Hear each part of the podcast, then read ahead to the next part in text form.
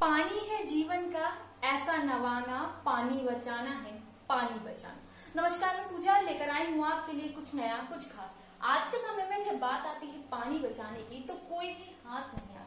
कोई भी उसके बारे में विचार नहीं करता, लेकिन जब दिवस आते हैं पर्यावरण से जुड़े तो हर कोई जागरूकता फैला रहा आज समझने की ज़रूरत है कि आज पर्यावरण किताबों में नहीं, मस्तिष्क में छप जाने और समझने की ज़रूरत है, क्योंकि उसके होने से ही तेरा होना है।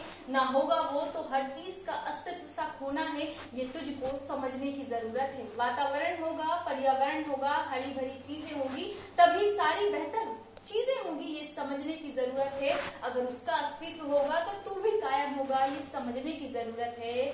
आज मुझे रहना है तो उस पर्यावरण को बचाना ज़रूरी